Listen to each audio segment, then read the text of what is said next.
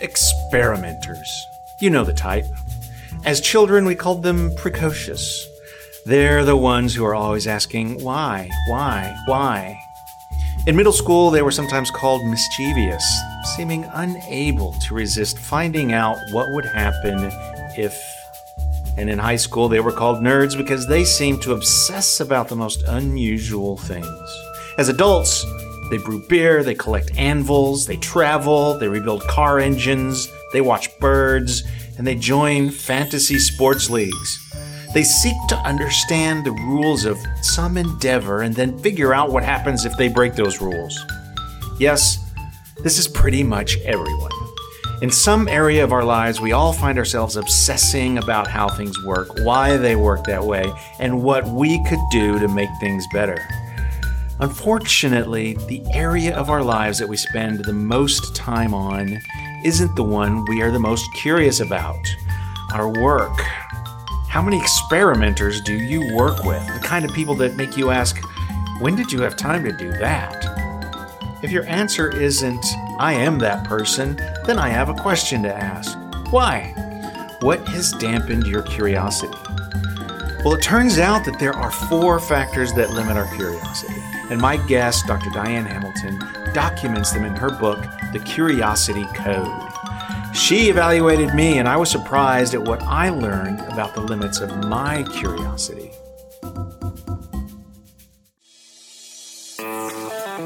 Welcome to Intended Consequences, a podcast from Conversion Sciences. I'm Brian Massey, and I believe that anyone is capable of using behavioral science to predict the success of their marketing campaigns. Marketing magic is real, and I'll teach you how to harness it. I think we tend to only think in terms of what everybody else is doing some and, and you know instead of breaking new ground sometimes it's comfortable to to do what's working right now but sometimes you have to kind of go outside and get fresh eyes Dr. Diane Hamilton is an expert in emotional intelligence and behavioral science. She's an author, radio host of Take the Lead Radio, and the creator of the Curiosity Code Index, which we will dive into on today's episode. Curiosity is a topic that is at the core of everything marketers do. We're all about experimenting, discovering data, and getting answers when it comes to website redesigns, launches, and digital campaigns. More importantly, I think that curiosity is a doorway into the mystical peak experiences that we call flow. So anything that limits my curiosity is something that needs to be addressed.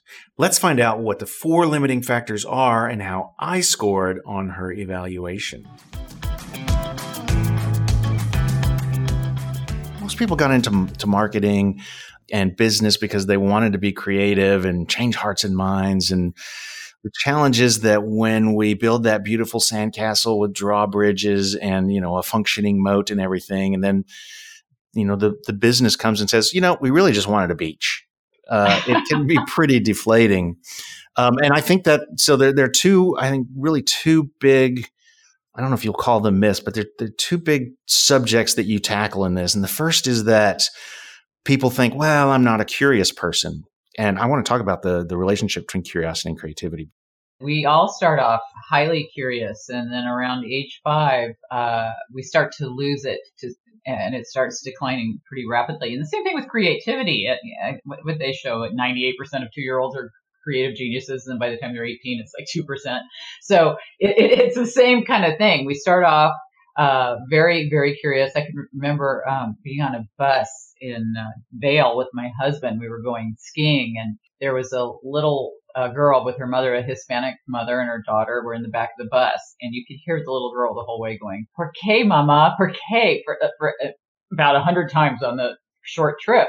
Or if you don't speak Spanish, that means why, mom, why? And any language, you know, they all start that way. And I thought it was ador- so, so adorable. But then I turned around and looked at the woman. I think she didn't find it quite as adorable as I did because she'd heard it so many times. And it's just like our teachers. You know, you get into school, there's a point where you you get burned out a little bit trying to answer every single question. So our, our questioning you know, gets limited after a certain age. And that can be, you know, an issue for later because a lot of people are influenced by their um, environment and by, uh, you know, these, the voices that we tell ourselves in our heads about, you know, what I'm going to be interested in, what I'm supposed to be interested in, uh, what's good, what's not. You know, we, we have all these different things that go on in our minds. So there's curiosity and then there is satisfied curiosity.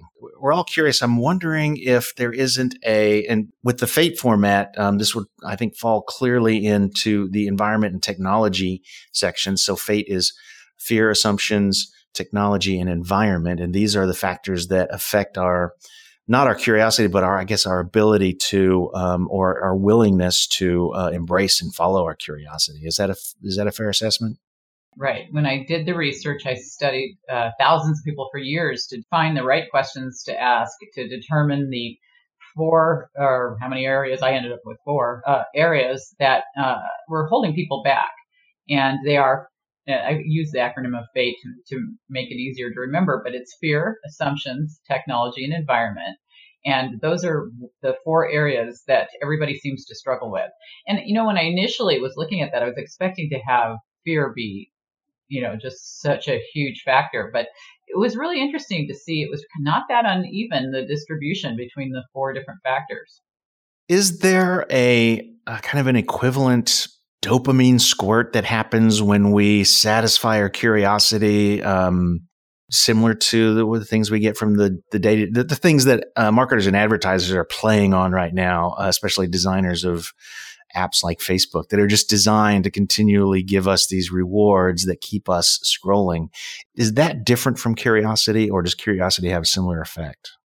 No, you know, it's very similar, which interested me because I was in 15 years in pharmaceuticals. And so I, I did a lot of um, looking into that. And I thought that, you know, you do get this sense of peaceful fulfillment, you know, and you want that, that good sense because, but we also have this fight and flight response to that has set us up to be afraid of things from the past. You just don't know what it is that's going to kick that in based on what you've experienced. So all the uh, biological signs are, are there for you know to to improve curiosity. You're going to get definitely uh, going to feel better. And actually, they found that they live longer. The more curious you are, at 30% chance of living longer. So that was good. Um, but uh, so the, the, the, science is behind it that we really want to develop curiosity to feel better and uh, live longer. But we also have to look at the science of what's stopping you. And if you have uh, that fight or flight response that's definitely going to slow you down. And you know, in the past, we, we needed to be curious. I mean, all animals, if if a bird's only eating from one bush, they're overlooking some potential future uh, meals if they don't explore. So we all have this sense of uh, needing to explore to some extent, but we, you you need to look at what's kind of inhibiting that. Is there a, a um, pathological or neurotic side to this? Oh, when I'm trying to avoid something, like going and uh, uh, following a rabbit hole down some uh, data, some data will often be a great way to procrastinate. Um, are there people who are too curious? It's funny. There is there's different types of curiosity. There's state and trait, and state is that kind of squirrel. You know, the the you get distracted for a second, something flew by, you go, oh, that's interesting color. What was that, or whatever. So we're, we're not talking about quick perceptual external types of curiosity. We're talking about epistemic trait internal curiosity. And there's actually two types of trait curiosity. You can have the diversive, which is what you're talking about, which is motivated by boredom, and you could go aimlessly down a, a rabbit hole and be not as productive. But that's not what we're trying to develop. Obviously, we want to work on acquiring knowledge, and that's why there's goal-oriented, problem-focused ideas within the results of the assessment to, to get you to develop this really strong trait uh, specific curiosity that will lead to um, innovation. So we, we talked a little bit about how marketers and advertisers can manipulate our minds to um, keep us doing what they want us to do. How can marketers and advertisers use our natural curiosity to engage people more, beyond the, um, the manipulation? But how, how do we leverage our, our our visitors and our customers' natural creativity uh, in situations where we've got web pages and advertisements and funnels and all of the things that marketers spend their time perfecting. Well, I, I think with any industry, whether they're marketing or they're just anything that, that you're dealing with in a business setting, I think it's really easy to get into status quo thinking, to look at what competitors are doing, to look at what others in you know an industry are doing. I, I gave some examples in the book of some thought outside of their industry in terms of um, for being innovative. I had a, an example of a hospital in, in England where they had a hard time switching patients from bed to bed. They were just not efficient and they were having a big breakdown. It's costing them a lot of money. And so they, uh, one of the leaders actually happened to see a, a Formula One race car event and watch these guys take apart the car in seven seconds to turn, uh, put it all back together without any problem at all. And he thought, well, if they can be that efficient, how come we can't? So he brought them back to their hospital and they gave some suggestions that actually helped improve efficiency by 50%. So I, I, the thing is, is I think a lot of people are so used to status quo thinking that, you know, we've always done it that way or we don't do it that way around here or, and I think there's got to be some questioning, sometimes fresh eyes from other areas. I think a lot of times I teach some marketing courses. I actually wrote, wrote a brand publishing course for Forbes a while back. And I think we tend to to only think in terms of what everybody else is doing some and and you know instead of breaking new ground sometimes it's comfortable to to do uh, some, what's working right now but sometimes you have to kind of go outside and get fresh eyes well, and it's safe. Um, I, my experience of a lot of marketing departments is number one, they have a lot to do. They have a lot to cram in. And in order to shorten the negotiation time with uh, the, you know, the, their bosses or the people that make the ultimate decision, you tend to just go with safe. You go with um, what you think will work, but also what is going to be uh, easily approved internally. And uh, that is, uh, you know, in terms of satisfying your curiosity, that's kind of the the biggest challenge I think with marketers is in being able to find time to experiment and and be curious and follow these uh, these rabbit holes and be willing at the end when when they're curious when when their curiosity is satisfied to be disappointed because it wasn't as cool as it as it was going to be or something like that.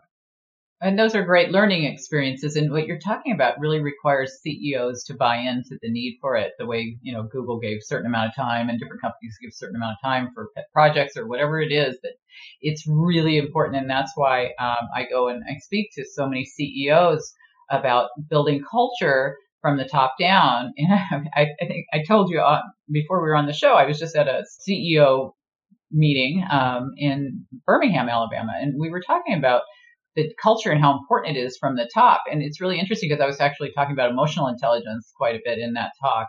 And actually, if you look at the level of emotional intelligence, there was an HBR study that they published where CEOs had some of the lowest level out there. And that's saying a lot because they that's lacking interpersonal skills, that's lacking um, empathy, and all the things that are required to have a really well functioning organization, communication based organization. So we really need to get a lot of these CEOs on board to see the importance of not only culture, but the specific uh, ability to, to give people this level of curiosity to time to build it, I should say.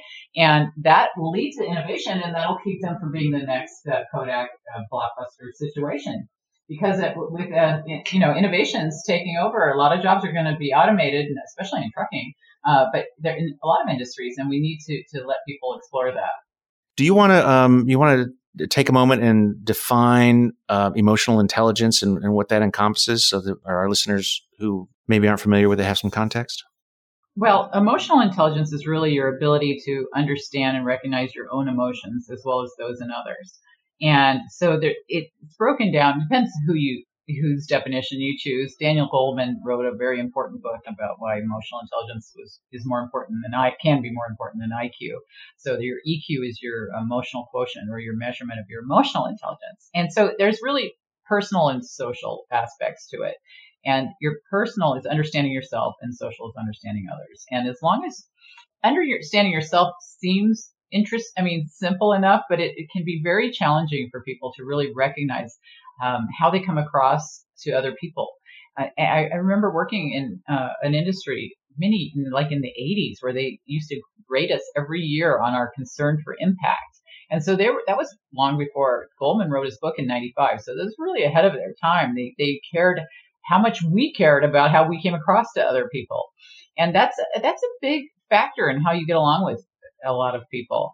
I, have had uh, people say things to me as leaders who really just had no idea how deflating what they said could be, and that they had a very low level of emotional intelligence. We often hear uh, Steve Jobs as an example of someone with low uh, emotional intelligence, but in some respects he had high levels as well because he was very driven and, and, motivated in some aspects of his um, ability to, to, understand people, but he almost used it in a manipulative way sometimes. But uh, emotional intelligence is so one of the most critical things. I, am writing about perception right now, and everything keeps coming back to emotional intelligence communication, and it comes back to curiosity as well. So, you know, it's a very important aspect of what people need to get along uh, and uh, communicate well at work. So, um, if I if I think about that, in, that's an interesting dichotomy: the internal versus social uh, emotional quotient. And if I think about the nature of my curiosity, I know they're not interchangeable, but I tend to have a very internal curiosity. So I am uh, more likely to pursue my curiosity about things I'm interested in, and it's a, kind of a solo thing. I'm on. I'm, i tend to be less curious about people than some people I know. The what I call the flaming humanists, those um, high-rated uh, NFs on the Myers Briggs type index that just instantly want to know the dog's name and will remember all of that and that sort of thing. Uh-huh. Um, is there a distinction in curiosity um, as well, or is it does it play out in the uh, the fear assumptions technology environment uh, model? Which, by the way, I took the assessment, so we'll look at that in a second here. It's a little bit different because you're you're not looking at you know things like empathy, and you're basically looking at what keeps you from asking questions, what keeps you from exploring things. So it, it's much more of an internal thing um, than emotional intelligence because emotional intelligence is more about how you interact with other people. If you have a high level of emotional self-awareness, uh, which is a part of that internal form, that personal form, uh, then you had like 92% of teams have great high energy and performance. So it has a big impact uh, on other people. Uh, so it, it's just a different animal. But uh, you know, and when we get to curiosity, we're looking at things that we can do to help ourselves. But when I actually certify people to give the Curiosity Code Index training, like leadership consultants and HR professionals, I do teach them a couple different uh, techniques. One's to help people work on their own level of curiosity on an individual basis and create this action plan that's measurable and all that. But they, they also have another activity that they create a leadership plan to help them overcome all those issues that leaders are struggling with, like engagement and communication and whatever is their top issues, and giving them um, feedback from the employees that have gone through this training about how they can help them be more curious to help them uh, improve in all those areas. So I do touch on it in two different ways in the training. If we've got curiosity like just running out of our ears, it's really the barriers, the things that are in the way that um, that we want to pay attention to. Now, you have the um, Curiosity Code Index. Um, I took that index. Let's see how I scored, and you can talk a, a little bit about the things that um, cause fear, our assumptions, the technology we use, and the um, uh, the environment we're in to uh, limit our desire, ability, um, confidence uh, in pursuing or using our creativity. So, first on fear, I scored 60% out of 100%. Um, this was actually my lowest score. What does that mean? Well, that's typical for people to have fear as an issue. You know, I mean, it's we've had past experiences that uh, have maybe shut us down a little bit. And uh, it, the whole point of this is recognizing, is it failure that you're afraid of? Is it embarrassment? Is it loss of control? Is it any of the factors that come under fear? And within fear, a lot of people have had bosses who have said things to them. I, I had a boss a couple of years ago. I um, remember going to him and, you know, he, uh, he told me he wanted me to do a, an activity and I said, great, I'd be happy to do that. How do you do that? I've never done one. I never had to do one. No one ever taught me how to do one. It wasn't something that was anybody necessarily should know how to do. And he looked at me and he said, I'm going to pretend I didn't hear that. And I, I was so taken back. I was like, wait a minute. Does that mean he thinks I'm an idiot? Or does he think my boss was an idiot for not teaching me? you know what I mean? For a minute. But since I'm so old, at this point in my career, I should say, I, I, I, you know, I later brought it up to him. I, I said, you know, that was really kind of insulting, you know, to say that to me. And he said, say what? He, he had no idea what he said. And I told him what he said. And you could just tell he had no idea that would shut somebody down. And if that, if I had been younger, that would have probably made me never ask him or a question again. And if I'd gone to the next company, you wouldn't know that that I had that as baggage of why I'm not asking questions. Yeah, and I think this is a big one for marketers. Uh, uh I'll, I'll personalize it. Oftentimes, especially when I started as a consultant, and there was so much to learn I I was afraid of the embarrassment. I was afraid of saying things that um, maybe I uh, didn't have enough years of experience in, and this, I think this is a huge one for entrepreneurs, and it especially in the client relationships. So uh, this is something I'm going to be paying more attention to. The next one is assumptions. Oh, and incidentally, there is an action plan here that, that your report has written up for me which is going to help me with that. A is assumption. I scored 75% out of 100 on this. Uh, talk to us about how assumptions uh, keep us from exercising curiosity. Well, assumptions are really what we tell ourselves in our heads, right? It's that voice that we all have. And it, it brings to mind when I hear a voice in your head, I think of Dr. Katz. You ever see that cartoon on Nickelodeon? He he's a psychiatrist. It almost is like the old Bob Newhart show where he's it's kind of a comedy. No, I haven't seen cartoon it. sketch. But he, he, uh, well, he has comedians come on to the show as guests, you know, uh, and they're on the couch and they say funny things. And I remember one guy, uh, one comedian said, you know, I, I don't mind the voice in my head so much. I just wish it didn't have a lisp. And I think about that whenever I think about voices in your head. But that's really what it is. And we tell ourselves, I'm not going to be interested in this.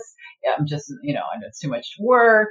I, why do I even have to do it? If I do it again, they're just going to give me more work. Last time they just gave me another assignment, didn't pay me for it. You, you go, we, we go through all these things. I mean, with you know, so even subjects, you know, I took it when I was young and it was so boring, or I had a teacher I didn't like. Why would I want to do it again? And there's just a litany of things you go through your head, right? And it's something that can hold so many people back. And I think if you can recognize and pinpoint what you're telling yourself of why you don't do things, that that's a big step forward. Yeah, the the one that really jumped out at me on this was the not necessary. Um, I will, you know, I've got plenty to do, plenty of deadlines, plenty of people are uh, counting on me. And so if I take a moment to um, uh, read an article on quantum physics because that interests me, uh, there is the, the guilt feeling going in and a little bit of that guilt feeling on the back end, like, wow, I just spent, you know, 30 minutes going down the rabbit hole on YouTube watching quantum mechanics videos. But, um, I, there's also this like refreshed feeling, like I, I, I get a, a, real boost from it when I let it go. Well, dopamine, you feel better if you look into it. So, yeah, it's it's definitely a, a big factor that holds a lot of people back. The next one was technology. Now, I scored an 88% on this, uh, which is probably not surprising because I I use technology to satisfy my curiosity every single day. Uh, but talk a little bit about what you mean by technology and how it limits our curiosity. Well, I think there's there's different uh, ways of looking at it. Sometimes people use it too much, or they don't use it enough. So, and if you use it too much, you might not know the foundation behind why things work the way they do. If you ask uh, your Echo for every answer instead of knowing math, for example, you, you you wouldn't understand the math, and you'd never be able to create uh, something if you had that inclination. So you have to kind of you have to know the basics, just like you would uh, in school, where they teach you everything to, that leads up to it. With other generations, maybe they had less exposure to uh, technology, and that could cause them to be uh, hesitant to try it, or they've been trained in the past, and as soon as they've learned it, they give it, they get a new phone, a new this, a new that, and they they just barely learned the last one, and then that can be frustrating. And so, you know, there's technology overload. There's, you know, there's so many reasons why we we have uh, either using it too much or too little. And I think it, it's it's a hard uh, fine line to, to know where it's the perfect amount. But it's good to recognize if you're over relying on it and not understanding the basics, or you're under relying on it and not keeping up. And we have so many choices now. I often find myself going, okay, I'm going to, uh, I'm going to map out this idea that I've got. And then I get a little stopped. So am I going to do this in a Word document? No, maybe an Excel spreadsheet. Oh, I could take it over to Airtable and add some, you know, uh, some interactive graphics. And you know what always breaks that gridlock for me is whiteboard. Just erase the whiteboard, grab a pen and go, go at it on that. Low and, tech. Exactly. So I'm kind of removing the tech issue. So I think that's really what showed up for me as uh, as I was taking the uh, the assessment. Uh, last one is environment. I got a 64% on this. So apparently, uh, I am not uh, not feeling that my environment supports my curiosity, which actually is ironic since you know we're built on curiosity. So tell us more about this. What what does this mean for me? Well, it's not necessarily your current environment. It's everything that's shaped you growing up and all your relationships from family to education to work to you, you name it. Every teacher you've had, uh, your, your siblings telling you that sounds stupid. Why would you be interested in it? Your social media posts where you're afraid you're not going to get enough likes, you take it down. You know, I mean, it's just everything that you could think of can inhibit us. And it's you know people want to be liked. If their friends are all doing something well you want to be the one that's going no i don't want to do that well okay i'll do that but then you maybe didn't do what you wanted to do. There's so much. For me my family was super sports. Everything was sports. And i didn't care about sports but um, i was interested in business but nobody was interested in business in my family. And so it wasn't until i was older that i got to do the things i really like to do Uh, because you know we we try to get along. You try to, to fit in. You try to to do what you have to do. But i think as we get older we can think well what was it that we liked when we were young that no one else liked? And maybe i should look into that a little bit more. Because i mean teachers have to teach to the test. They have curriculum. They have things they got to deal with. And they can't answer every single question. So you don't i think it helps to look at what what have you liked in the past that you just haven't explored because of things like that well, for me, what showed up was work relationships because in my past, I, I'm, I'm famous for trying to work for people. I apparently have an authority issue. Um, and uh, I'm, I'm glad that rather than knuckle under and be a good employee, I kind of followed my uh, curiosity and, and started conversion sciences because it really has resulted in a lot of happiness. You talked a lot about how CEOs and, and business leaders can encourage curiosity in their teams. Can employees encourage curiosity in their bosses? Well, you know, culture is definitely easier to go from the top down, but I think a lot of uh, people that I've talked to have opened up the dialogue with people uh, at work. And if you have a boss that's receptive, just like my boss, you know, I think when I was young, he, you would have been afraid to go to him and say something like, I, I need this in, in, uh, to make me more creative, or I need this to make me more, more curious. But I think if you just realize that they don't know, I mean, they have that imposter syndrome thing going on. They're worried that they're going to look stupid. I mean, if you look at uh, uh, all the leadership research, a lot of them pretend like they know the answers because they don't want to look like they don't know. So I think if you could bring it up to them, you know, that you're trying to improve your uh, yourself, you think that you want you could be more innovative and creative to, to come up with greater ideas if we had uh, the ability to ask questions and pose ideas because I think a lot of bosses have said don't come to me with problems unless you have solutions. But then that shuts down finding out about problems. If you're a person that can't possibly know the solution, then then you're not, uh, you know, then no one wins in that situation. When you get back to the office, so when do you feel like it's okay to put your work down and play or learn something new? For me, it's often on Friday afternoons when the deadlines are met and things are winding down. I've gotten purposeful about tapping these natural times when the bonds of my mind relax, allowing me to follow my curiosity. The other time for me is when I'm on a deadline, believe it or not. Sometimes I have to allow myself to renegotiate a deadline if I'm learning something that will improve my performance in the long term. Something that might apply to my deadline, but might also cause me to miss that deadline. So when do you find yourself following rabbits down holes? Do you feel guilty about it? Does your team support it? Do they even know about these times, this work? And if not, why not? How could you configure your work world to indulge these moments of exploration? I think you should look into this. That's it for now, scientists. Thanks for listening.